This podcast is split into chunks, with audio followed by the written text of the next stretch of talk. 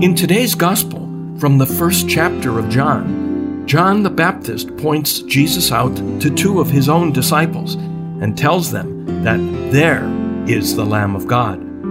The two disciples, one of whom was Andrew, the brother of the man who would become St. Peter, began to follow Jesus, who asked them, What were they looking for? Do you know what they said? Hello, I'm Father James Kubicki, and the response of Andrew is very interesting.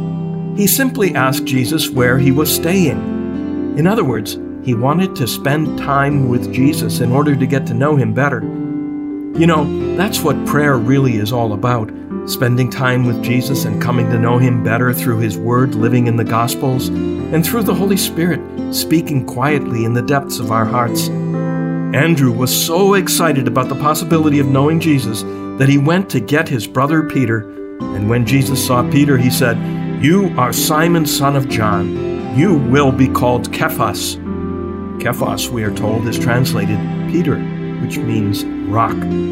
It's as though Jesus looked at Peter and saw not only that impetuous fisherman standing before him, but also his potential.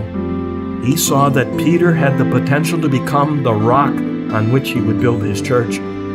That too is part of prayer, coming before Jesus, having him see our potential, and then giving us the grace to attain it. And the ultimate potential, our ultimate goal, is to become saints, just like Peter, in whom the world may not have seen much, but in whose eyes Jesus saw the first Pope. Listen to more of Father James Kubicki's daily reflections by downloading the free Relevant Radio app